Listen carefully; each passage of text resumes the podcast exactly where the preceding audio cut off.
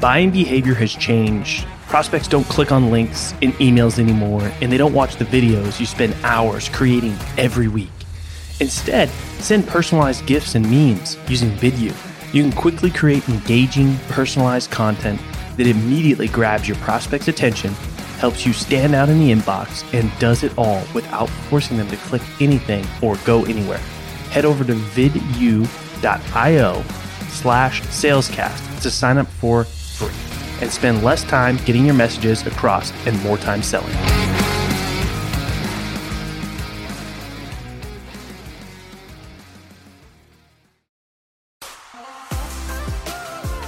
In the world of sales, you either sink, swim, or break through to the next level.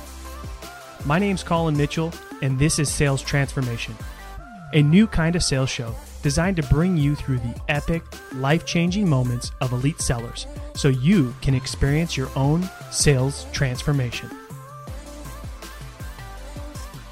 All right, welcome to another episode of Sales Transformation.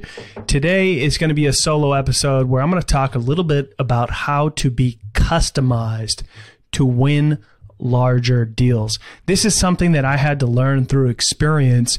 And there's a few things that I want to share with you that can help you to get more customized in your sales process to ultimately win larger deals. Now, this can start at the very beginning of the sales process. And it looks like not using templated email messages provided to you by your manager or by the marketing department, uh, not sending generic DMs on LinkedIn. Be customized from the very beginning to stand out from everybody else that's making noise do things like use video. You know, you guys know if you've been listening for a while, I'm a big fan of Vidyard. I use Vidyard as much as I can all throughout the sales process. When I'm prospecting, after discovery, when I recommend strategy to break down a proposal, I use video at all stages of the sales process, which is an easy way to stand out and be unique compared to what they're used to seeing from everybody, else. Um, which is typically a templated proposal, uh, a templated email. You know, you really got to step it up and not be lazy if you want to win larger deals. And you takes a little bit of extra work in different stages of the sales process to accomplish this. So let's back up. The very beginning when you're prospecting, stand out, use unique messaging, find ways to personalize, find some some relevant things if you could tie in to what their initiatives are or the content that they're putting out or the things that they're talking about to get a conversation going. Um, and that's always the goal with prospecting, get a conversation going. I don't know if you know anybody that I reach out to is interested in what I do or they have a problem that I can solve, but the goal is to just get a conversation started to see if we can find that out together. All right, so that's number 1. All right. Number two is be customized with your discovery. Okay. Don't have a set of BANT questions that you ask that feels like an interrogation uh, with a criminal, right? So don't just go through a series of questions to check some boxes to get to the next stage. This is an easy way to lose the attention of your prospect, to ruin your chances of building that trust and rapport as equals uh, to go on this journey together. All right. So, you know, find unique ways to uncover things, come up with customized questions to drive the conversation forward, to challenge your prospect. This is a big one.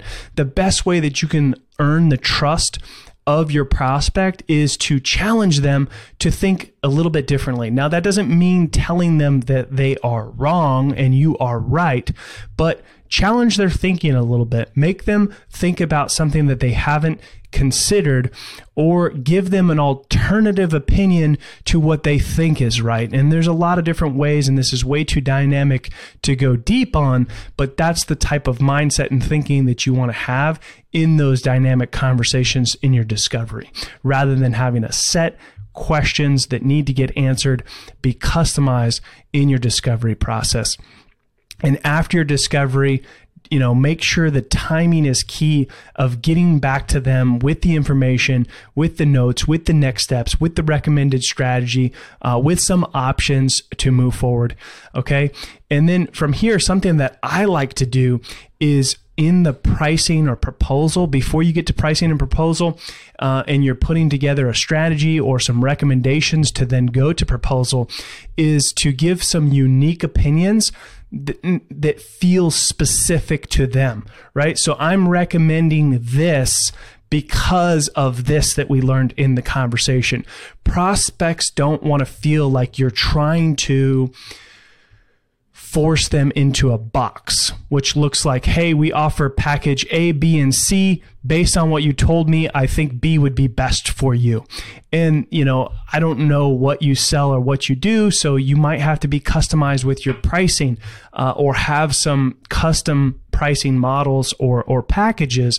Uh, because you know something that is very beneficial to get more wins and also to sell higher value deals is your prospect feeling like what you're recommending to them is unique based on their needs. Now, it's not going to be totally unique because you have a core service that you offer and problems that you solve, but you know what you recommend might vary a little bit differently or why you're recommending it could vary differently based on what you learned.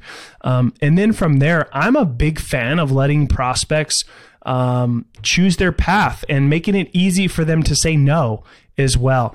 And there might be some people that disagree with this, um, but you know, giving sort of like a either or close uh, still makes you feel desperate for the order. And I'm a big fan of letting your prospect choose the path. You know, option one you know let's go to proposal here's basically you know here's what i've recommended here's some options you know, path one is we go to proposal and I put it together based on this information.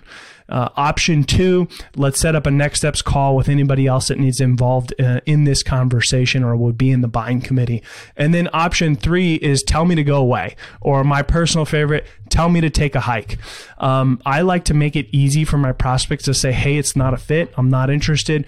You know, we're going to park this because Nobody wants to spin their wheels, um, and people don't like to let you down. So if you make it easy for them to also just say no, we're not going to move forward, that's going to save you a ton of time. It's also going to make you stand out from everybody else who's just high pressure trying to close the deal and get it to the next stage and it's also going to show a level of confidence that you you know that they actually need your solution more than you need their business. All right. So there's some tactical ways at different stages of the selling process to be customized with how you interact with your prospects. Hope this was helpful. If you enjoyed today's episode, please write us a review, share the show with your friends, and we're always listening for your feedback. Hey, you stuck around. That tells me you're serious about your own sales transformation. If you're tired of doing things the old way and want to get started in your journey with other people on the same path, head over to salescast.community and crush your numbers on your leaderboard. Yeah, it's free. Salescast.community. Send me a DM with your best pitch and mention this ad, and I might even give you free access to our best templates.